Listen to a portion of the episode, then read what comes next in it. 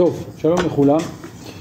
אה, אנחנו ממשיכים בספר יחזקאל והפעם מדלגים דילוג די גדול מפרק י"א שלמדנו בשיעור הקודם אה, אל סוף הספר, לחטיבה האחרונה בספר.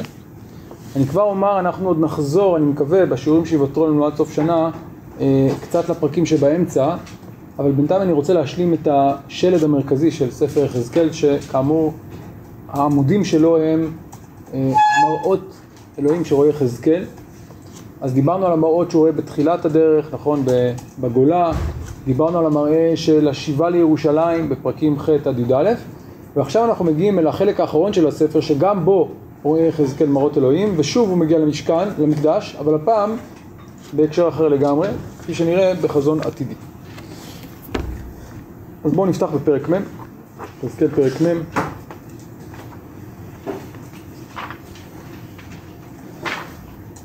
בכלל, כאמור, החטיבה הזאת היא חטיבה שמתחילה בפרק מ' ומסתיימת בפרק מ"ח, שזה סוף הספר, ורוב רובה מוקדש למקדש העתידי, לתיאורו ולמבנהו של המקדש העתידי, זה מצד אחד.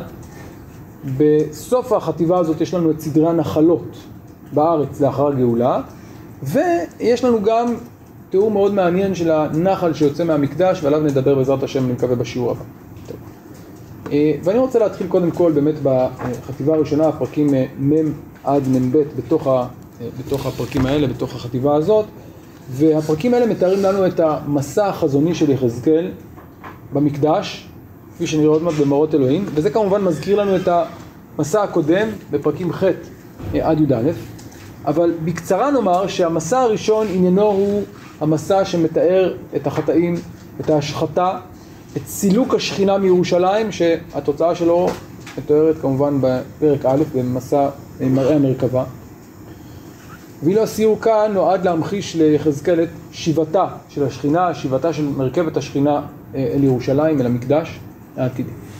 במובן הזה יש לנו כאן סגירת מעגל, אבל, וזה האבל הגדול, אה, זה לא סתם סגירת מעגל כזאת יפה ועגולה שהייתה שיבה, הייתה אה, עזיבה ואז תהיה שיבה, בחזון העתידי של יחזקאל יש מקדש שונה מאוד כפי שנראה עוד מעט והשאלה המעניינת והמרכזית היא כמובן מה מטרת השינויים האלה, איך הם קשורים לכל מה שראינו בשיעורים הקודמים, איך הם קשורים לבעיות שהיו במקדש הקודם, איך הם אמורים לפתור את הבעיות האלה, כל זה מקופל בתוך החזון של יחזקאל, אבל כדרכו של יחזקאל הוא לא מדבר בשפה יותר מדי אה, מופשטת, אלא מדבר בשפה קצת אולי טכנית, כן? כפי שנראה עוד מעט, בשפה מאוד מאוד אה, אדריכלית של מבנים ושל גדלים ושל מראות ושל, אה, אה, כן, ממש מבנה ארכיטקטוני שלם. מתוך התיאורים האלה ננסה לדלות, כאמור, אפשר לעסוק בהרחבה, ואכן עסקו בהרחבה וזה מעניין לעסוק במבנה ובמראה שלו ובשחזור שלו. אנחנו בשיעור הזה ננסה לעסוק בעיקר בייחוד של המראה ושל המבנה הזה, בהשוואה למקדש הראשון, ועל המשמעות שלו בהשוואה למראות הקודמים. בסדר? אז זאת ההקדמה הראשונה לקראת העיון שלנו. אז בואו נתחיל בפרק מ' פסוק א', ההקדמה אה, של יחזקאל למראה הזה, ב-25 שנה לגלותנו, בראש השנה, בעשור לחודש, ב-14 שנה אחר אשר הוכתה העיר, בעצם היום הזה הייתה עלי יד אדוני ויבא אותי שמה. במראות אלוהים מביאני אל ארץ ישראל ויניחני אל הר גבוה מאוד ועליו כמבנה עיר מנגב ויבא אותי שמה ועיני איש מראהו כמראה נחושת וכתיל פשתים בידו וקנה עמידה והוא עומד בשער. עד כאן המבוא, ההקדמה לקראת המראה עצמו ואני רוצה לגעת בכמה נקודות שיש לנו כאן בפתיחה הזאת. כן, עוד מעט נראה את המסע שהוא עובר אבל אני רוצה באמת להתמקד בפסוקים האלה. קודם כל יש לנו כאן ציון מאוד מפורט של זמן, נכון? בפסוק הראשון. מה מיוחד בציון הזמן הזה? ראש השנה. ראש השנה, עוד מעט נדבר על זה, אבל מעבר לזה, שימו לב שיש לנו ציון זמן כפול, נכון? מצד אחד, מה... 25. 25 שנה לגלותנו, מה זה לגלותנו? גלות יהויכין, נכון? ומצד שני, ב-14 שנה אחר שהוכתה העיר. כלומר, ביחס לחורבן. כלומר, שנת, שנת אה, אה, 573 אה, לפני הספירה. 14 שנה, 25 שנה, יש לנו כאן תיאור כפול. אה, כן, וזה באמת מעניין, שיש לנו כאן שתי הפרספקטיבות הללו, כן, כי כבר הייתה גלותנו מצד אחד, וכבר עברו, עברו 14 שנה, שזה שני מחזורים של שמיטות מאז החורבן, שהחורבן הוא כבר עובדה מוגמרת, קיימת, ברורה, ועכשיו הגיע הזמן לחשוב הלאה על שיבה. אז זה דבר אחד, זה פרט אחד מעניין. אבל יש כאן עוד פרט מעניין שאני רוצה לתת עליו את הדעת, הזכרתם קודם, נכון? מתי התאריך המדויק? גם הוא כפול. לא יודע אם כפול. בראש השנה, בעשור לחודש, כן? שזה קצת מפתיע, כן? ראש השנה. אגב, מה זה ראש השנה? ראש נפרד השנה בעצם. נכון, אז צריך להגיד שהמונח ראש השנה לא מופיע בתנ"ך בכלל חוץ מהמקום הזה. האחד לא. לחודש השביעי לא נאמר באף מקום שהוא ראש השנה. העשור לחודש זה לא יכול להיות ראש השנה. כאילו. רגע, שנייה, קודם כל נתחיל מה, איפה, איפה לא נאמר. לא נאמר ראש השנה שלנו, דהיינו האחד לחודש השביעי, באף מקום בתורה ובתנ"ך לא נאמר שהוא ראש השנה. זה פרט אחד חשוב. אגב, וכבר הרמב"ן, ממליץ לעיין בדרשה של הרמב"ן לראש השנה, הוא פותח בשאלה הזאת, אומר, רגע, אני לא מבין, כולנו קוראים לזה ראש השנה, ככה למדנו מגיל אפס, אבל כשאני פותח את התנ"ך לא כתוב באף מקום שזה ראש השנה. להפך, כתוב שזה אחד לחודש השביעי, אז איך יכול להיות שזה ראש השנה, כן? מאיפה הגיע המונח הזה ראש השנה, שהוא כאילו המונח השגור במשנה ובגמרא, נכון? מאיפה זה הגיע? שאלה מאוד מעניינת. על כל פנים, הנה יש לנו ראש השנה, אבל זה גם לא ראש השנה. א', זה בעשור לחודש, ב', לפי חלק מהדעות, השאלה אה, על איזה חודש מדובר כאן. כן. זה בדיוק, זה פשוט. מה? כלומר, זה ראש השנה, זה החודש הראשון. לכן הוא לא צריך להגיד לך איזה חודש. אז אתה אומר, לפי זה זה חודש ניסן. ולכן- כן, ולכן הוא יכול להגיד בעשור לחודש, למרות שזה ראש השנה. אבל בראש השנה, בעשור לחודש. אז קודם כל צריך להגיד שראש השנה זה לא בהכרח תאריך מסוים, יכול להיות שזה תקופה. ראשית השנה, מה שנקרא ראשית השנה. יש מי שאומר, יש דעה שאומרת שבאמת הכוונה כאן לניסן, שזה אגב גם בבבל היה ראש שנה בניסן. אה, אבל בהחלט יכול להיות שהכוונה גם באמת לראשית ראשית השנה שלנו, כלומר לתשרי, ואז יוצא שמה זה עשור לחודש? יום הכיפורים. כך אומר הרד"ק, לפי שהעבדים היו יוצאים מהעבדות לחירות בשנת היובל ביום הכיפורים, הראה לו הקדוש ברוך הוא צאת מהגלות בבניין הבית בשנת היובל. כן. כן, לפי חז"ל צריך לומר, מי אומר את זה? אולי נתחיל רגע מהגמרא. הגמרא אומרת במסכת ערכין דף י"ב, ערכים, איזוהי שנה שראש השנה בעשור לחודש, הווה אומר זה יובל. אז לפי חז"ל, זה המקום היחיד שבו השנה מתחילה בעשור לחודש, ביובל, נכון? אז תוקעים, ואז מתחילה בעצם שנת היובל עצמה, נכון? כלומר, הלכות היובל חלים בעשור לחודש. זה בעצם המקום היחיד שיש לנו קשר, קשר כלשהו בין תחילת שנה לבין עשור לחודש. לבין נכון. החודש השביעי. כן. עכשיו, הרד"ק הולך עוד צעד ואומר, עבדים היוצאים מעבדות לחירות בשנת היובל ביום הכיפורים, הראה לו הקדוש ברוך הוא צאת מהגלות ובניין הבית בשנת היובל. וביום הכיפורים, כי בו יסלח האלה עוון ישראל וחטאתם לא יזכור עוד. אז יש לנו כאן גם איזשהו אה, יסוד של סליחה ומחילה ביום הכיפורים. זה הזמן שבו אפשר לדבר על שיבה. אולי אפשר לחדד את זה בעוד נקודה, ו- וכאן אני באמת מחזיר אותנו, אם אתם זוכרים, לחטיבה, למסע הראשון של יחזקאל בירושלים. גם שם ראינו כמה הקבלות לראש השנה, ליום הכיפורים. זוכרים שם שראינו את האיש לבוש הבדים? את כל התיאור הזה של הקטורת, נכון? של המחתה והקטורת שממש מזכיר לנו את הכהן הגדול ביום הכיפורים. אבל אמרנו שיש כאן מעין היפוך, כי הכהן הגדול ביום הכיפורים תפקידו הוא לטהר את המשכן מטומאות בני ישראל ומפשעיהם בכל חטאותם. וכן יעשה באוהל מועד השוכן איתם בתוך טומאותם, זה מטרת הכהן הגדול. וכאן קורה דבר הפוך, מה עושה הנציג הזה, ה- לא משנה מי הוא, אותו איש, אותו מעין כהן שנמצא שם, משתמש בגחלים לא כדי לטהר, לא כדי לכפר, אלא כדי לשרוף את העיר. כלומר, אין יותר סיכוי לכפרה. זה בעצם היפוך של יום הכיפורים. מהבחינה הזאת אפשר לומר שכאן יש מעין תיקון, או מעין שיבה ליום הכיפורים, כן? אה, אז זה אה, אה, כפרה על המקדש מטומאתו, ובעצם, כפי שנראה עוד מעט, זה המטרה של כל המהלך הזה, לתאר לנו מקדש חדש, שבו הבעיות שהיו במקדש הראשון, הטומאה שהייתה במקדש הראשון, לא תחלל שוב את המקדש העתידי. אז יש לנו כאן תמונת ראי, ואולי תמונת הראי הזאת באה לידי ביטוי, כפי שנראה עוד מעט, באיש שמגיע לכאן, נכון? יש לנו כאן איש כמראהו, מראהו כמראה הנחושת, אה, ופתיל פשתים בידו, איש שיש בו איזה, הוא מודד ויש לו משהו ביד, זה מאוד מזכיר את אותו איש במראה הקודם. טוב, אז זאת אה, נקודה אחת מעניינת כאן בפתיחה. אני רוצה שנשים לב גם לביטוי מראות אלוהים שמחזיר אותנו לתחילת הספר וגם למסע של יחזקאל, והביטוי שחוזר שוב פעמיים זה הביטוי ויבא אותי שמה. איפה מופיע הביטוי ויבא אותי שמה? שוב אני רוצה לחזור לפרק ח'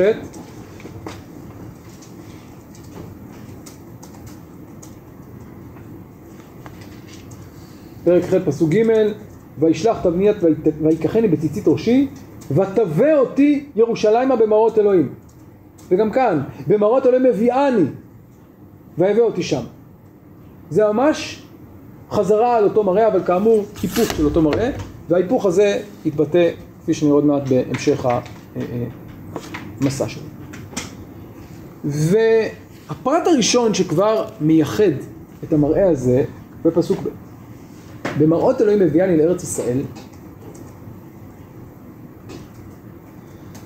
אה, אגב שזה גם ביטוי די נדיר, צריך להגיד. ארץ ישראל, ביטוי מאוד נדיר בתורה, בתנ"ך, בתורה לא מופיע בכלל, בתנ"ך אה, פעמים בודדות.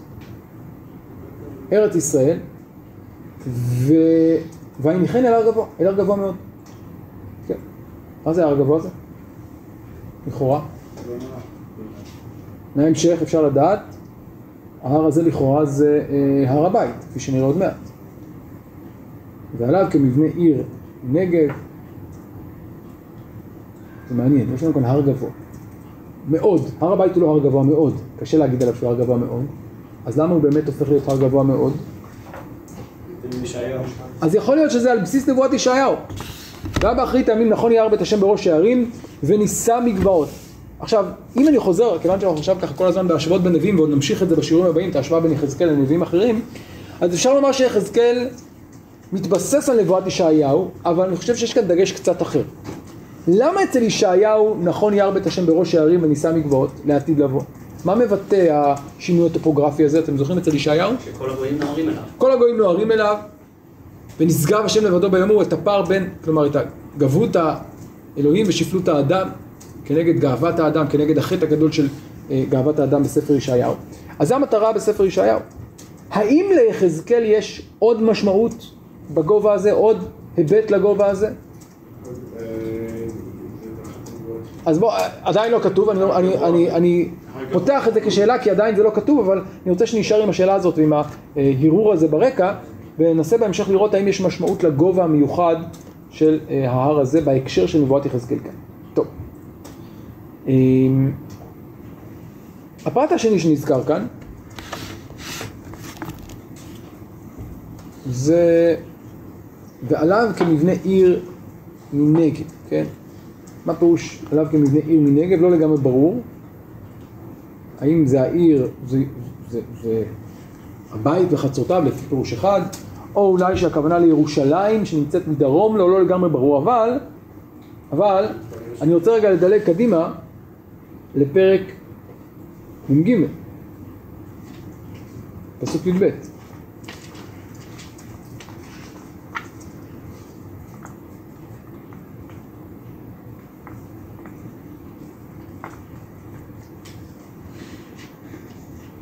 כן?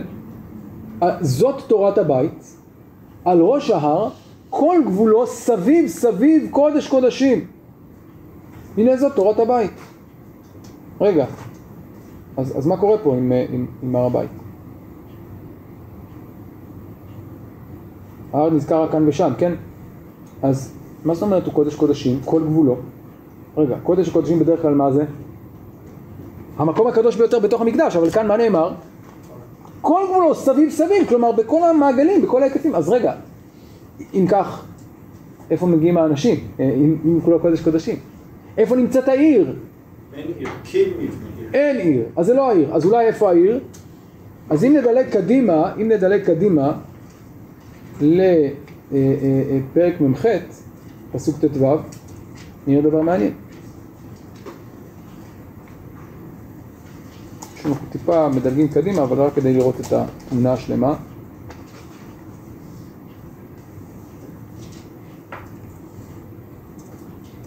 כן, אה, אז שוב, לא לגמרי ברור, אבל ככל הנראה העיר, שהיא עיר מאוד מאוד גדולה, כפי שנראה עוד מעט בפסוק ט"ז, אלה מידותיה, פאת צפון 500 וארבעת אלפים, וארבעת אלפים ופאת נגב 500 וארבעת אלפים. בקיצור, יש לנו כאן מגרש גדול של עיר, וככל הנראה העיר הזאת לא נמצאת בהר, אלא נמצאת רחוק אה, מן המקדש, אפשר לראות כיצד היא רחוקה מהמקדש בהמשך הפרק שם.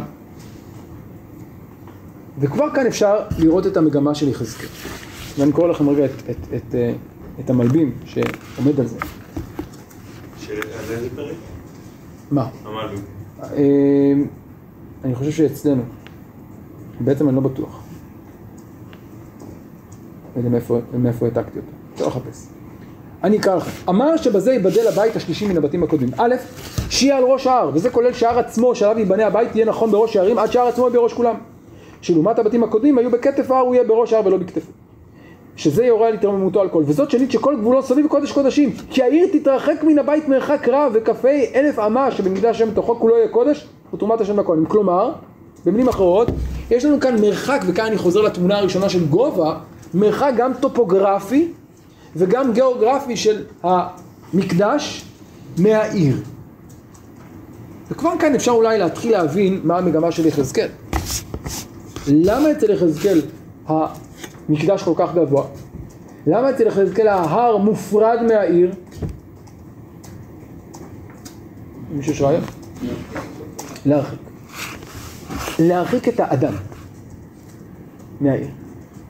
ועוד מעט נראה את הדברים בפנים, אבל בעצם יש כאן איזושהי אמירה שכל עוד האדם נמצא בעיר, יש סכנה של, כלומר במקדש או בגבולות המקדש, יש סכנה של טומאה כפי שראינו, צריך להתמודד עם זה וצריך אולי למנוע את זה, לנקוט אמצעי מניעה לטומאה של העיר.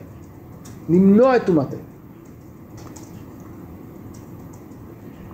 וכאן אני רוצה לחזור אל המראה עצמו, אל המסע של יחזקאל, ומסע מתחיל בפסוק ד', וידבר אליי, כן, אז קודם כל יש לו איש עם פתיל פשתים בידו וקנה מידה, כלומר מה, מה, מה התפקיד של האיש הזה? הוא מודד, נכון? יש לו גם פתיל פשתים, גם קנה מידה, כנראה יש לנו כאן שני אה, אה, אה, כלי מדידה, כלי אחד יותר למרחקים ארוכים, כלי אחד למרחקים יותר קצרים או לגדלים יותר קטנים, אבל בעצם זה איש שתפקידו למדוד, וזה גם, כפי שנראה עוד מעט, דבר מאוד מאוד מרכזי במראה יחזקאל, כן. מה זה מראה חושך? לא ברור, אבל זה קצת מזכיר לנו, ראינו כבר מישהו שהיה אה, כן נחושת, זוכרים אולי מי? פרק א', נאמר על החיות שהם נוצצים כן נחושת כלל. אז אבל שם זה יותר ספציפי, כאין אנשים. נכון, נכון, אבל, אבל זה, כן, תיאור, זה תיאור שהוא קצת מזכיר לנו את, את החיות של כיסא הכבוד. כלומר, יש כאן דמות שהיא דמות שקשורה לכיסא הכבוד, היא לא סתם אה, איזושהי דמות אה, מופשטת, היא קשורה לעולם הזה של כיסא הכבוד, למראות שראינו בתחילת הספר. טוב, וידבר אליי האיש בן אדם ראה בעיניך ובאוזניך שמע ושים לבך לכל אשר אני מראה אותך כי למען הראותך ובאת הנה הגד את כל אשר אתה רואה לבית ישראל כלומר, אני לא סתם מלמד אותך, אתה צריך להראות. ויחזקאל, וכאן אני רוצה, שוב, לא ניכנס לכל הפרטים, כי יש כאן באמת המון המון פרטים. כדרכו של יחזקאל, אבל זה באמת מגיע לשיא, שהנבואות שלו הן מלאות פרטים טכניים. כלומר, הוא מודד הכל, הוא מדייק בכל דבר את המספרים ואת המידות המדויקות, וכאן זה באמת מגיע לשיא פירוט רחב ביותר על, שנפרס על פני שלושה פרקים של הבית, ושל המבנה שלו, ושל החצרות שלו, ושל התאים, והכל לפרטי פרטה. ואני אגיד כמה מילים כלליות על המבנה הזה. אה, אולי כבר רק מילה על האיש הזה. ראינו גם אנשים במראה הראשון, במסע הראשון, והם, יש להם כלים אחרים, והכלים שלהם זה כלי מפץ, כלי הרס. כאן יש לנו כלים של בניין, נכון? שוב, זה, זה היפוך אחד. אבל, אה, ואולי רק בקצרה, המבנה של התיאור שיש לנו כאן, אז זה מתחיל, ב, כפי שנראה עוד מעט, האולם, הוא מתחיל מהחצר המזרחית, חומה, שימו לב, מתחיל בחומה, ומודדים את החומה, רק נרגיש את הפסוקים. חומה מחוץ לבית סביב סביב, קנה מידה, אז הוא מודד, וים אתה רואה. ובואל שער, ואז מתחילים את מדידת השער. ואני מדלג קדימה אל פסוק י"ז. פסוק י"ז זה, כן, אה, אה, אה, י"ז, כן, החצר החיצונה, מפסוק י"ד כ"ז לחצר החיצונה. אחרי זה נכנסים פנימה, פסוק כ"ח לאן נכנסים? חצר מהחצר החיצונה לחצר הפנימית, נכון? ויש לנו את השערים, יש לנו שם כל מיני מתקנים שהוא רואה שם כפי שנראה עוד מעט בפסוק ל"ח, הוא רואה לשכה, הוא רואה את המקום שבו מדיחים את העולה, הוא רואה שולחנות, לשחוט את העולה, הוא רואה כל מיני מקומות שבהם מקריבים את הקורבנות, שולחנות מפה, שולחנות מפה וכולי וכולי. אני מדלג אה, אה, לפסוק מ"ד, פסוק מ"ד זה שוב לשחוט השרים, סליחה, לשחוט, לשחוט שרים, זו שאלה מי זה השרים האלה. אה, ויש לנו כאן גם אה, עוד לשכות בהמשך לכהנים שאומרים משמרת המזבח, עוד נדבר עליהם בהמשך. לאחר מכן יש לנו את אה, האולם, את המקדש עצמו, וזה מפסוק מ"ז, ויעמד את החצר, נכון? ואביאן אל אולם הבית, ויעמד אל אולם, ממשיכים הלאה מתוך העולם אל ההיכל, ובסופו של דבר אל קודש הקודשים. אז יש לנו כאן, אם כן, כבר בתמונה ראשונה, במבט ראשון על המראה הזה, מראה שהוא מהחוץ פנימה, שוב, ממש כמו המראה הראשון, מהחוץ פנימה. כמה הבדלים כלליים אני אגיד כאן, המקדש מאוד מאוד גדול. הרבה יותר גדול ממקדש ראשון, הרבה יותר גדול גם ממקדש שני ואפילו ממקדש הורדוס. מקדש מאוד מאוד גדול, זה דבר אחד. ויש בו הרבה הדגשה, ואם נשווה את זה למשל למקדש של אה, אה, שלמה, כן? תסתכלו במקדש שלמה ולא ניכנס כרגע לפירוט, שם יש לנו פירוט מסוים של המקדש, אבל יש לנו הרבה פרטים שקשורים למשל ל, אה, אה, אה, לחומרים. אגב, הרבה זהב שמופיע שם, הרבה כסף, הרבה, הרבה חומרים יקרים. כאן הרבה כלים, התייחסות רבה לכלים. כאן, כפי שנראה, אין התייחסות כמעט לכלים. למעט כלי אחד שעוד מעט נדבר עליו, דבר ראשון. יש לנו התייחסות מאוד מאוד רבה למה? למידות. דבר שלא מופיע בכלל, ב, כמעט בכלל ב, בספר מלכים. המידות של החומות ושל המחיצות. של המחיצות, יש לך תיאור כללי של המקדש, אבל כל מחיצה וכל קומה, כל חומה, מה גודלה, והלשכות האלה, מה גודלה. תיאור מאוד מאוד מפורט שאין דוגמתו, בוודאי לא בפירוט הזה, מקודשים שם ממש פסוקים בודדים לדבר הזה, בספר אה, אה, מלכים. השאלה היא למה? למה? מה המטרה של התיאור הזה? אז כבר כאן אני רוצה לומר בהמשך, בהמשך למה שאמרנו קודם, קודם כל, כאמור המטרה כאן היא להבדיל את המקדש מהעיר, מהמון האדם, זה דבר ראשון. ואולי חלק מהמגמה הזאת גם הנושא של המחיצות מאוד מרכזי, כאן יש מחיצות גבוהות, גדולות, משמעותיות, מחיצה לפנים ממחיצה, לפנים ממחיצה, והמחיצות האלה נועדו כנראה להבדיל ולהרחיק כמה שאפשר מהקודש. אז זה עוד פרט מעניין שיש לנו כאן. ההבדל הנוסף שהזכרתי קודם הוא הנושא של הכלים, וכפי שנראה, כאמור, אין כמעט שום כלי שנזכר כאן, ל, ל, כן, בניגוד לבית ראשון ובית שני שבו יש המון המון כלים, יש לנו מנורה, יש לנו אה, כמובן שולחן, מזבח, יש לנו אה, פעילות, טהרון, כאן אין כמעט התייחסות לאף כלי, וזה גם כן פרט מעניין, למה אין התייחסות לכלים, אולי בהמשך נאמר על זה משהו, אה, אבל אלה ההבדלים העיקריים, וכאן אני רוצה לגעת בכמה אה, נקודות או כמה הערות בודדות שיש במהלך הסיור הזה, למעט ההערות האלה, לאורך כל הסיור יש לנו מדידה. שימו לב, המילה שחוזרת כל הזמן זה ויעמוד, ויעמוד, ויעמוד. איפה יש לנו חריגה מהויעמוד הזה? איפה יש לנו דיבור בתוך הויעמוד הזה? מה? אז החריגה הראשונה זה פסוק מ"ה. וידבר אליי. או, סוף סוף. השתיקה הארוכה הזאת, תדמיינו, זה באמת מאוד מאוד, אה, סיור מאוד שתקני, מאוד דומם.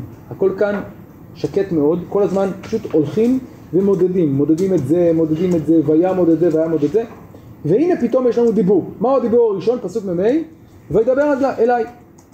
זו הלשכה אשר פניה דרך הדרום לכהנים שומרי משמרת הבית. והלשכה אשר פניה דרך הצפון לכהנים שומרי משמרת המזבח הם אבני צדוק הקרבים מבני לוי לאדוני לשרתו. זה הערה, נגמרה ההערה הזאת ומה חוזרים? ויעמוד, ויעמוד, ויביאני, ויעמוד. אוקיי. אה, אז כל מקום שיש לנו פריצה של המדידה הזאת חשוב לשים לב מה הוא אומר, מה תפקיד הפרט הזה. אז בואו נתמקד רגע בפסוקים האלה, פסוקים מ"ה מ"ו, מה לדעתכם הוא רוצה לומר כאן? מה, למה הוא צריך כאן אה, להעיר, להבדיל, כן, מה הוא בעצם אומר פה? יש שתי לשכות, לשכה לכהנים שאומרים משמרת הבית, ולשכה לכהנים שאומרים משמרת המזבח. טוב, מעניין מאוד, אבל למה חשוב להפר את השתיקה המאוד מאוד אה, קיצונית הזאת בהערה? למה זה היה כל כך חשובה? מישהו יש רעיון? למה חשוב להדגיש את ההערה הזאת? דווקא של הכהנים. קודם כל זה מדבר על כהנים, אבל יש כאן הבחנה בין שתי קבוצות של כהנים, נכון? אז הפתרון לחידה הזאת הוא בהמשך הספר, בהמשך החזון הזה, בפרק מ"ד. בואו נדלג לפרק מ"ד, פסוק י', ושם הדברים הללו יתבהרו. אני קורא. פרק, נתחיל מפסוק ט'. אה, אולי מפסוק ז', כן.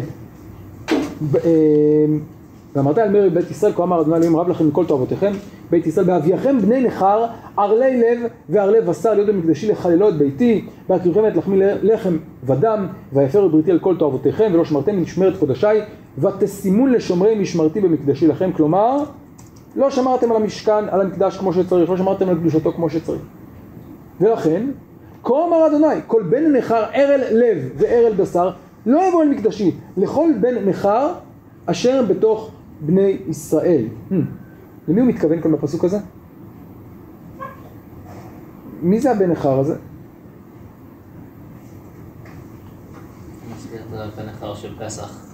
שאלה, אבל בבן נכר של פסח, ברור מי זה בן נכר, מי זה בן נכר? ערל, נכון? אבל מה יש לנו כאן? אבל מה שחז"ל אומרים שמי ש... נתנכרו מעשיו. אה, אתה אומר לפי חז"ל, לפי המדרש, שנתנכרו מעשיו, ואולי גם לפי הדברים הללו של יחזקאל. כלומר, מה זה בן נכר, לפי הפירוש הזה? ואני חושב שזה באמת מעין מדרש למילה בן נכר. מה זה בן נכר כאן? לא רק ערל בשר, אלא ערל לב. כל ערל לא יאכל בו בספר שמות, הכוונה, ערל ממש, מי שלא עשה מיל, עשה מילה. ומלת אותו, אז יאכל בו. אבל כאן יש לנו קטגוריה נוספת, ערל לב. מה זה ערל לב? ראינו אז בזמנו אצל ירמיהו ביטוי מאוד דומה, נכון? אבל זה ממש קטגוריה, אומרת אדם שלא ראוי מבחינת מעשיו להיכנס, הוא בנכר הוא לא נכנס. ככל הנראה יש ויכוח בפרשנים בזה, אבל ככל הנראה הכוונה שיש אנשים מסוימים מבני ישראל שלא יכולים להיכנס. כי אם הלוויים אשר חכו מעליי, ביטאות ישראל אשר טעו מעליי אחרי גילוליהם ונשאו עוונם, והיו במקדשים משרתים פקודות אל שערי הבית ומשרתים את הבית, המה ישחטו את העולה ואת הזבח לעם, והמה יעמדו לפניהם לשרתם, יען אשר ישרתו אותם לפני גילוליהם, והיו לבית ישראל מכשול עוון, על כן נשאתי ידי עליהם נאום אדוני ונשאו עוונם. כלומר, בגלל שהם עבדו כנראה עבודה זרה, אז הם הפכו להיות בני נכר, ולכן מה יקרה להם? הם, אה, הם אה, יישאו את עוונם. מה פירוש יישאו את עוונם? כן, אולי יגבילו את השירות שלהם. ולא ייגשו אליי לכהני ולגשת על כל קודשי, אל כל קודשי הקודש, אל קודשי הקודשים, ונשאו כלימותם ותועבתם אשר עשו, ונתתי אותם שומרי משמרת הבית, לכל עבודתו ולכל אשר יעשה. אז שוב, זה חלק מהמגמה הזאת של להבדיל ולהרחיק את מי שחטא בבית הראשון. והנה כאן אנחנו מגיעים לפתרון, והכהנים הלווים בני צדוק אשר שמרו את משמרת מקדשי, ביטאות בני ישראל מעליי, המה יקרבו אליי לשרתני, ויעמדו לפניי להקריב לי חלב ודם נאום אדוני אלוהים, המה יבואו אל מקדשי, והמה יקרבו לשולחני לשרתני, ושמרו את משמרתי, והיה, ויש לנו כאן עוד כמה פרטים מעניינים, אז אם כן, ההבחנה הזאת היא הבחנה חדשה. על מה היא מבוססת? ההבחנה הזאת בין שני סוגי הכהנים והלווים, על מה היא מבוססת? לפי הפירוש הזה? היסטורית. הם- לא על, מי שלא חטא, בדיוק. מי שחטא כביכול, מי שפעם אחת חילל את המקדש, הוא כבר לא יאכל. כלומר, יש כאן איזושהי סנקציה שמוטלת על מי שחילל את המקדש, המקדש הראשון, ומעכשיו הם לא יהיו חלק מהסיפור. ולכן שוב יש לנו כאן עוד מגמה של הבדלה וניסיון למנוע, שוב, את הטימוע המחודש של המקדש, גם בהרחקה של אנשים, גם בהרחקה של המקדש, גם בהרחקה של קבוצות שלא ראויות, שאולי חטאו כבר פעם אחת, ולכן לא ראויות, והנה זה מה שהוא אומר לו, אתה רואה את הלשכה הזאת? זה לשומרי משמרת הבית, כלומר זה לליגה ב'. אבל יש את מי ששומר משמרת המזבח, שהם נכנסים פנימה. לא כולם יכולים. יש כאן היררכיה. אוקיי, אז זה חידוש נוסף. הלאה.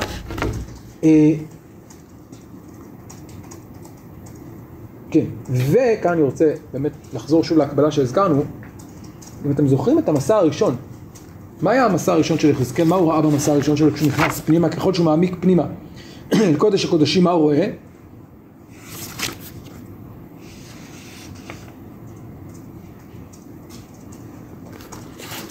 ויאמר אלה הראית בן אדם ויביא אותי אל חצר בית השם הפנימית, פרק ח' פסוק ט"ז, והנה פתח על השם כ-25 איש, אחוריהם היכל השם ופניהם קדמה. רגע.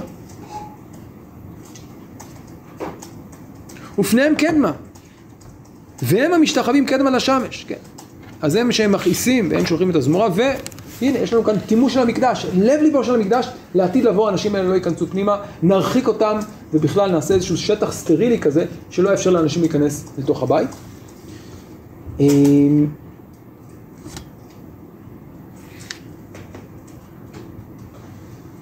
טוב, האם יש לנו עוד דיבור במהלך הסיור הזה? אתם מזהים עוד דיבור? מישהו מוצא אולי עוד דיבור בתוך הסיור הזה?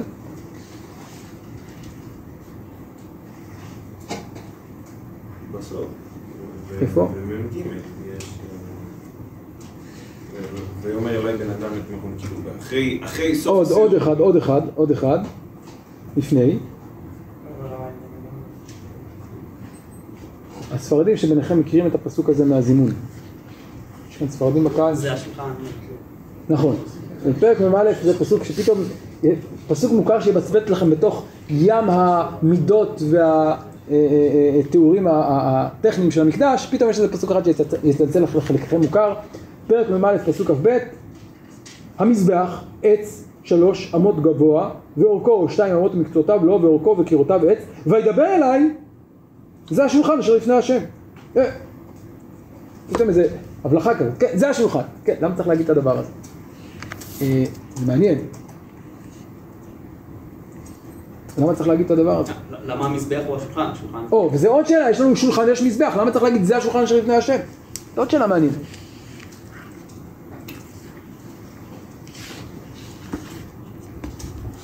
למה המזבח? אז קודם כל נאמר שזה הכלי היחיד שנזכר, אמרנו שמודדים הכל, אבל מודדים מבנה. אין באף מקום במהלך הסיור תיאור במקדש עצמו של כלים. זה מאוד מוזר, כי הכלים יש להם תפקיד מאוד מרכזי, גם במשכן אה, אה, במדבר וגם במקדש שלמה, יש לכלים תפקיד מאוד מאוד מרכזי. והנה כאן, שום דבר. הכלי היחיד זה זה, ואולי בגלל זה מדגישים, הנה אתה רואה את זה, זה השולחן. למרות שזה לא באמת שולחן, זה מזבח, נכון? כלומר, השולחן הוא המזבח, המזבח הוא השולחן. מהו המזבח ומהו השולחן כאן? אז קודם כל צריך להגיד שהמזבח הזה הוא לא באמת מזבח. או, או אולי מזבח, אבל מה לא עושים בו ככל הנראה? לא מקריבים בו קורבנות. איך אני יודע? כי איפה מקריבים את הקורבנות? בחוץ. כל הכלים, ראינו את זה בתחילת הפרק, כל הכלים להקרבת הקורבנות עוברים לאן? החוצה לחצר. אין שום דבר כאן אה, אה, אה, אה, בפנים. אז יכול להיות, כן, בחצר החיצונה, כלומר, מרחיקים את, את הפעילות של בני האדם, ואולי זו הסיבה שגם הכלים לא נזכרים. כי אם יש כלים, יש גם בני אדם. אנחנו מרחיקים את הפעילות האנושית כאן מהמקדש. אה, וה... מה זה המזבח הזה? אז לפי זה אולי אפשר לומר איזה מזבח יש לנו כאן? איזה עוד מזבח יש לנו בתוך המקדש? מזבח הזהב. מזבח הקטורת. זה, המזבח הזה הוא השולחן, הוא שולחן בלי לחם פנים, הוא מזבח. וכאן צריך להגיד משהו על מזבח הקטורת, מזבח הזהב. אם נניח שזה באמת מזבח הזהב, אז זה מעניין שזה הכלי היחיד שנזכר. למה? כי אם תסתכלו בספר שמות, תגלו דבר מעניין בנוגע למזבח הזהב. איפה מופיע מזבח הזהב? ביחד עם מבנה המשכן. יפה. בואו נפתח רגע בספר שמות, איפה מופיע מזבח הזהב? אז קודם כל, אם נעיין רגע בספר שמות, יש לנו, נכון, חלוקה מאוד ברורה של הפרשיות של המשכן, נכון? פרש... בהתחלה מדברים על המבנה, ואז עוברים לכלים. בואו נדלג, נדלג רגע לספר שמות, פרק, פרק כ"ה. מהו המבנה? או מהם הכלים? נתחיל מהכלים. כן, תמיד מדברים על ה... נכון? אה, העשייה או הזה. אז איך, איך, איך מתואר לנו המשכן? קודם כל, ארון, אחרי זה, מה? שולחן, מנורה, נכון? מה אחרי זה? המשכן, נכון? פרוכת, מסך, עמודים וכולי. אחרי זה מזבח, אנחנו עוברים לחצר, עצי שיטים, נכון? ו, ו, ו, לאן אנחנו עוברים עכשיו? לאן עוברים? כהנים, כלי הכהנים, כן, בגדי הכהנים. איפה מופיע מזבח הקטורת? איפה הוא מופיע? מי מוצא את מזבח הקטורת?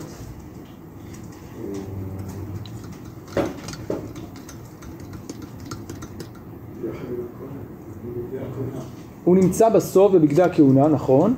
כלומר בסוף, בסוף ה... נכון? אה, ומה המטרה שלו? מה מטרת ה... כן, אה, מזבח הזהב, מזבח הקטורת?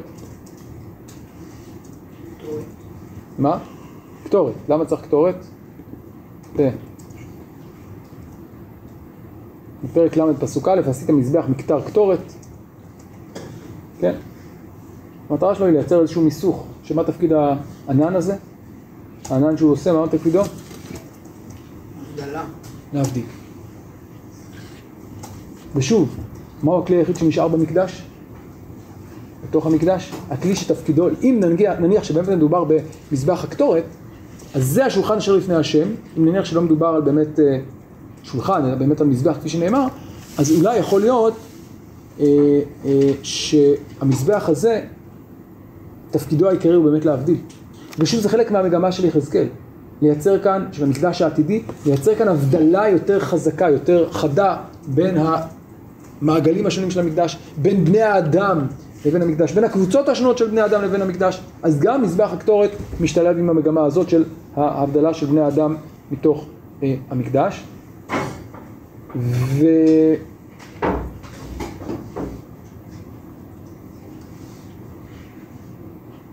כן.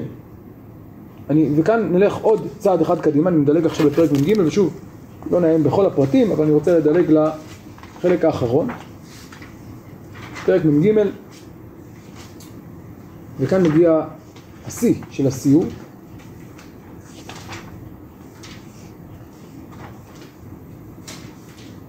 פרק מ"ג פסוק א', ויוליכני לשער, שער שפונה דרך הקדים, והנה כבוד אלוהי ישראל בא מדרך הקדים, וקולו כקול מים רבים, והארץ העירה מכבודו, וכמראה המראה אשר ראיתי, כמראה אשר ראיתי בבואי לשחט את העיר, ומראות כמראה אשר ראיתי על נהר כבר, ואפול על פניי, וכבוד אדוני בא אל הבית דרך שער אשר פניו דרך הקדים, ותישאני רוח, ותביאני אל החצר הפנימית, הפנימי, סליחה, והנה מלא כבוד אדוני הבית.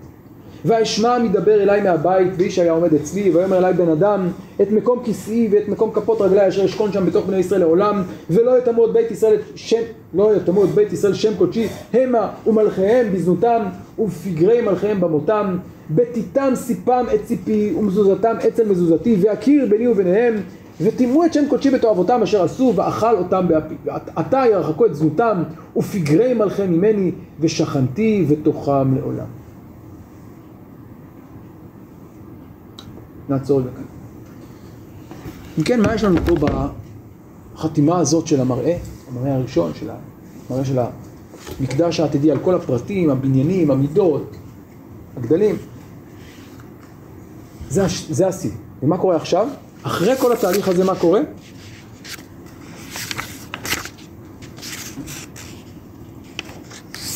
אגב, שימו לב, הפסוק החותם, אני יודע שמתי לב, הפסוק החותם את, המר, את, ה, את המסע שלו, שימו לב, מהם המילים האחרונות במסע? פסוק כ', להבדיל בין הקודש לחול. זה אולי סיכום לא רק לפרט הזה, אלא סיכום לכל המראה. ועכשיו מגיע השיא. למה צריך את כל התהליך הזה? מה המטרה שלו? והנה כאן יחזקאל רואה שוב בפעם האחרונה את כבוד אלוהי ישראל חוזר, אבל הוא משווה את זה לשתי פעמים קודמות שהוא ראה. הפעם הראשונה זה כמובן היה בנהר כבר, הפעם השנייה הייתה כשהוא בא לירושלים, אבל הפעם הזאת שונה, למה? כי מה הוא ראה בנהר כבר? את כבוד השם יוצא. מה הוא רואה בירושלים? הוא מגיע. מה הוא רואה בירושלים? את כבוד השם יוצא. הפעם מה הוא רואה? את התהליך ההפוך, את כבוד השם שחוזר אל המקדש. וכמובן ההיפוך כאן הוא מאוד מאוד בולט. ושוב ותישאני רוח, גם את הדבר הזה אה, במראות הקודמים. ולראשונה הוא שומע לא את קולו של האיש, ששמע עד עכשיו מדי פעם, את מי הוא שומע כאן בפסוק ז', או פסוק ו', ז', ככל הנראה את מי הוא שומע, וישמע מדבר אליי, מי אומר, איפה מצאנו ביטוי מאוד מאוד דומה, בואו נחזור רגע לשוב לתחילת הספר, המראה הראשון, מראה המרכבה, יפה. בסוף מראה המרכבה נאמר כך, אחרי שהוא רואה, כן, מה? פרק ב', פסוק ב', ותבוא אבי רוח כאשר דיבר אליי ותעמדי על רגליי וישמע את מדבר, את מי שמדבר אליי, שזה הקדוש ברוך הוא. והנה, כמו שהוא שמע שם, במראה הראשון, בשכינה שיוצאת לגלות, שיוצאת לבבל, לנהר כבר, הוא שומע אותו מדבר אליו, ואז הוא מתחיל את השליחות הנבואית שלו, גם כאן הוא שומע אותו מדבר אליו, אבל הפעם הוא אומר לו מה? את התיקון. ומה שאומר הקדוש ברוך הוא ליחזקאל הוא שהפעם הוא לא רוצה, ש... כן, השיבה הזאת היא, לא, שלא על מנת לחזור לגלות, שלא על מנת uh, לשוב על המהלך הזה, ולכן בשביל זה צריך לנקוט כל מיני אמצעים. ומה עם האמצעים? אני רוצה רגע לחדד את, ה, את התיאור הזה. אז קודם כל הוא אומר, מה שהיה עד עכשיו זה טימו את מקום כיסי, את מקום כפות רגליי, נכון? מה הם עשו?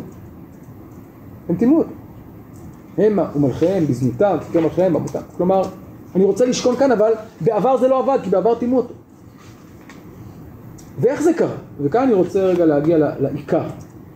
איך קרה שהמקדש נחרב? מה, כאן יש לנו בעצם ניתוח יסודי של מה קרה, מה הביא להשחתת המקדש, מה הביא לחורבנו של המקדש הראשון, ומה הוא? לפי הפסוקים האלה, מה הביא לחורבן? מה הביא לחילול המקדש? מה?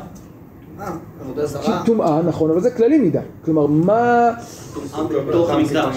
נכון, ולמה כל זה? מה? ערבוב של הקודש. ערבוב. ערבוב מוגזם של קודש וחול. ולמה הוא רומז כאן כשהוא אומר, ותיתם סיפה מציפי ומזוזתם את המזוזות? יש מפרשים שאומרים שהכוונה לזה שהמלכים נקברו ליד המקדש. לנו תיאור למשל של, כן, אומר רש"י, היו בתיהם סמוכים, כמו שמצינו, שהיו קוברים אותם בגן ביתם. אז זו אפשרות אחת, אבל יכול להיות שיש כאן התייחסות לבעיה יותר עמוקה, כי זו בעיה ספורדית, טוב, אז הם קברו פעם את עצמם ליד, בסדר, אז מלך אחד קבר את עצמו באזור, בסדר. האם יש כאן בעיה יותר עמוקה, יסודית? אני חושב שכן. אני חושב שיש לנו כאן רמז לבעיה היסודית שמוצא יחזקאל במקדש ראשון, מיסודו, מראשיתו. אם נחזור שוב לספר מלכים, ולא ניכנס כרגע לכל פרטי הפרטים, למקדש ראשון, מאוד בולט שספר מלכים משלב יחד את בניין בית המקדש של שלמה עם בית, מה הוא בונה במקביל? את שלמה. בית המלך.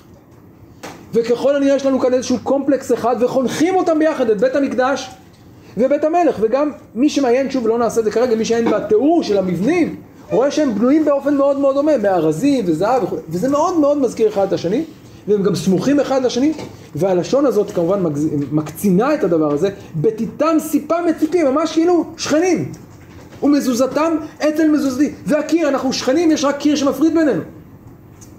מה באמת חשב לעצמו שלמה כשעשה את זה? למה הוא בנה את המקדש בסמוך, או את ביתו סמוך למקדש? למה הוא בנה את הקומפלקס הזה של בית המלך בסמוך לבית המקדש? מה לדעתכם הייתה המחשבה במעשה הזה? מייצג כאן... סמיכות הזמן, סמיכות המקום. הוא? מייצג כאן את אה, שליח של הקדוש ברוך הוא. מלך שמבטא, בא לה- בא להעביר לעם את הסמכות ה- סמכות המלוכה של הקדוש ברוך הוא. מייצג כאן איזה משהו. יפה. כן, אה. אז כלומר זו איזושהי תפיסה הייתי אומר של קדושה אה, שמעורבת בחול, כלומר זו תפיסה שמנסה לייצר כאן איזשהו ממשק, ממש נגד המשפט תנו לקיסר את זה שלו. נכון, ש- שזה משפט של, של ישו, כן, אה, שהוא מאוד מאפיין את הנצרות, כלומר כל הנושא הזה של ההבחנה בין מלכות הארץ למלכות שמיים זו תפיסה מאוד, מאוד נוצרית ביסודה, שיש לנו שני, כן, יש לנו חלוקת תפקידים מאוד ברורה, אה, והכנסייה לא עוסקת בעולם הזה, עוסקת רק ב... כן. ז- זאת אמירה, כן, אפשר אולי למצוא לה שורשים כאן אם תרצה. אבל באמת, אני חוזר רגע לספר מלכים, ככל הנראה השאיפה של מלכי בית דוד בכלל ושל שלמה בפרט הייתה לייצר כאן איזשהו איחוד מסוים בין קודש לחול, או חיבור מסוים, או הזנה מסוימת, כן, ממשק. בית המקדש ובית המלך נמצאים ביחד. בית השם מקרין אולי מקדושתו על בית המלך, ומאידך המלך מקבל אולי גם מסמכותו ומקדושתו של המקדש. ואז נוצר כאן איזשהו מפגש, אם תרצו, בין קודש לבין חול, בין מלוכה לבין כהונה, זה לא שני עולמות נפרדים, יש ביניהם קשר. אה, אבל, כשם שהשאיפה הזאת היא שאיפה גבוהה ואצילית, ואולי מאוד מאוד אה, גבוהה, יש בה גם סכנה גדולה, והסכנה כמובן מה היא? פוליטיזציה של הקודש. הסכנה שככל שהכוח הפוליטי מרוכז בסמוך למקדש, הוא יחלחל אל המקדש. יש לנו כל מיני ביטויים לזה בספר מלכים, גם בספר שמואל, שהפוליטיזציה של המקדש היא הרת אסון. היא עלולה להפוך את המקדש לכלי שרת בידי המלך ולא להפך. במקום שהמלך יקבל מהקדושה ויקבל איזושהי השראה ו- וכוח וסמכות ושוב גם ערכים ושאיפות, מה שקורה זה בדיוק הפוך. הוא מנצל את העוצמה של המקדש, את המעמד שלו, את היוקרה שלו, בשביל לחזק את מעמדו. ו... וכשהוא חוטא, פוגע לא רק במנהיגותו, לא רק במעמדו, אלא גם הוא מחלל את המקדש. וזה מה שקורה, זה בעצם מה שרואה שם יחזקאל. כשיש לנו הסתאבות, ההסתאבות הזאת מחלחלת פנימה אל המקדש, ובעצם משחיתה את מקום המקדש עצמו, כי אין, הפר... אין הפרדה, אין הבחנה. לכן לעתיד לבוא אומר לנו יחזקאל, אומר הקדוש ברוך הוא, לא, לא יהיה יותר סיפה מציפו, לא יהיה יותר, אנחנו לא נהיה יותר שכנים, עם כל הכבוד. אין יותר מקום לשכנות הזאת, מה שצריך לעשות במילה אחת, להבדיל בין הקודש ובין החול. הבדלה שהיא קצת קשה, יש לה מחירים. מה עם המחירים בין השאר? מה המחירים? שהחול מנותק. כלומר, אם אתה נמצא באי, בירושלים, אתה יכול לעלות לבית, להר הבית, אתה יכול לספוג, לקבל, לעלות לרגל, שלוש פעמים בשנה יראה כל זכורה את פני אדון השם. אבל אם אתה נמצא אי שם בירושלים שהיא מרוחקת מהמקדש, ויש לך המון המון חומות והמון הבדלות, וזה יכול להיכנס לפה וזה לא יכול להיכנס לכאן, ואין מעורבות אנושית, אז אתה בעצם מייצר כאן איזשהו מרחק חריף יותר, עמוק יותר, בין העם, בין בני האדם ובין המקדש, לטוב ולמוטב. אבל אומר יחזקאל, אומר הקדוש ברוך הוא כאן, בעקבות התקדים, השאיפה הגבוהה שלא התממשה ולהפך הביאה לחורבן, במקדש העתידי זה לא. ואני חוזר לפסוקים, עתה ירחקו את זנותם ופגרי מלכיהם ממני, ואז, ואז, ושכנתי בתוכם לעולם. כלומר, התנאי לשכינה לעולם זה באמת כאשר המוגבלות האנושית, עם כל החולשות שלה, מתרחקת מהמשכן, ואז אני יכול, או מהמקדש, ואז אני יכול לשכון שם לעולם. אבל ברגע שבני אדם נמצאים כאן, וזה זה, זה גם המחיר, אם בני אדם לא נמצאים, אז גם הם לא מטמאים, אבל הם גם לא, לא מתקדשים. אז זה אולי המתח בין האידאות השונות, האידאה של שלמה במקדש ראשון, יש ניסיון לאחד את הקודש, אפשר אפילו לנוכרי אגב, לפי כמו המלך, גם הנוכרי שיבוא מארץ רחוקה, מה הוא יעשה? יתפלל בבית הזה. כלומר הבית הוא מעין מקום חיבור בין שמיים לארץ, הוא חזון מאוד מאוד גדול. מה? עוד פעם? כן, אבל אני אומר, עוד לפני ישעיהו כבר, שלמה בחנוכת המשכן, המקדש אומר, הנוכרי ישבו בארץ רחוקה, והתפלל. איפה הוא התפלל? פה. כלומר, אל הבית, אז נכון, לא בתוך הבית, אבל יש כאן מקום. ועם ישראל יתפלל בתוך הבית, כלומר המקום הזה הוא נקודת חיבור של שמיים, כן, עיניך אל הבית הזה, זה מקום חיבור של שמיים וארץ, זה, זה החזון הגדול של שלמה.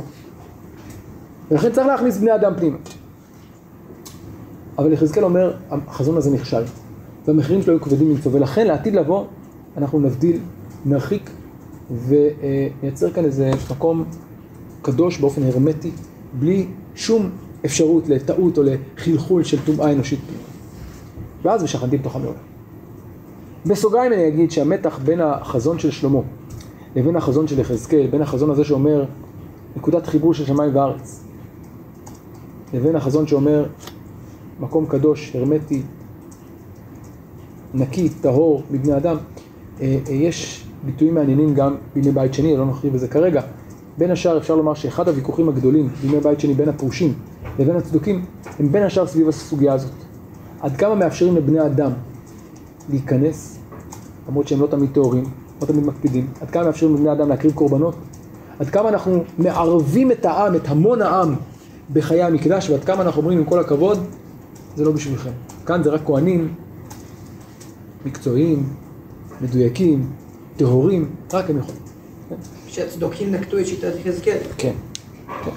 על פי מה שכתוב הכהנים בבני זה צדוק. צריך- כן, אז כמובן זה גלגולים יותר מאוחרים, אבל, אבל בגדול זה המתח. זה המתח, אה, אה, וחז"ל נקטו בגישה שאומרת, לא, אה, למשל, כשעולים לרגל, כן, כל ישראל חברים, מה זאת אומרת? אה, אה, ירושלים כעיר כעיר שחוברה לה יחדיו, כולם חברים, כולם מבחינתנו ברגל כאנשים טהורים שיכולים להיכנס ויכולים אה, אה, לראות ו- ו- ולקבל השראה עם המחירים, כן? אז זה מתח שנמצא, אפשר לומר, מאז ועד היום, כן, הוא לא נעלם לאף מקום, אבל אין ספק שהחזון של יחזקאל, החזון העתידי של יחזקאל, הוא הקוטב השני, שמתאר לנו את, ה, הייתי אומר, את תגובת הנגד לתהליך שקרה במי, בסוף ימי בית ראשון. טוב, אז זה התיקון העתידי של המקדש, של מקדש יחזקאל לעתיד לבוא.